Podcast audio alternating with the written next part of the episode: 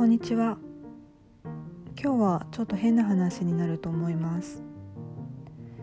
今日個人的にいろいろとありまして、ふと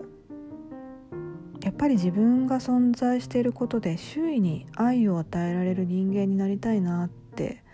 思ったんです。唐突なんですが、でそんなことを思っている時に電車に乗ったんですけれども、自分の前に杖をついた男性が並んでいたんですね。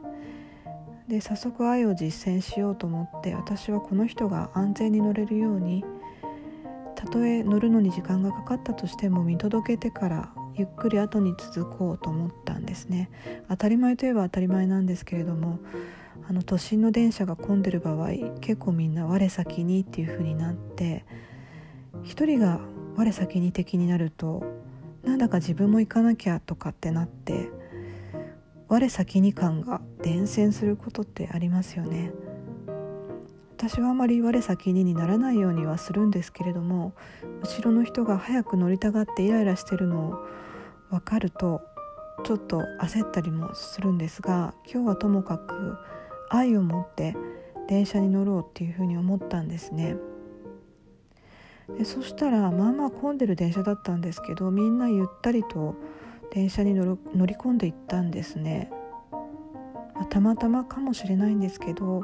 もしかしたら私のこの愛っていうことの実践が伝播したのかななんて思ってしまったわけです。変な話ですよね。でもこの言葉のない愛ってあの結構あると思っていて、特に動物の方が敏感だなって思うことがあって、私のこのごねんくらいの人生の中であの結構老犬が現れてくれるんですよね。で私は老犬が大好きなんですけれども、自分自身が飼ってるわけじゃないんですけどね。で老犬って遠くにいてもその犬のことを思ったりすると、遠くから鳴き声だけが聞こえたりとか、なんとなく会いたいなと思って道を歩いてたらその犬がいてこっちを見てたりとかするんですよね。多分この時ってお互いに愛のエネルギーを交換してるんだなっていうふうに勝手に思って元気をもらったりしてるんですけれども、だいきゅうじゅうよんかいで与える受け取るお返しするっていうテーマでお話ししたりもしましたが、愛ってやっぱ一番パワフルなものなんだろうなっていうふうに思っています。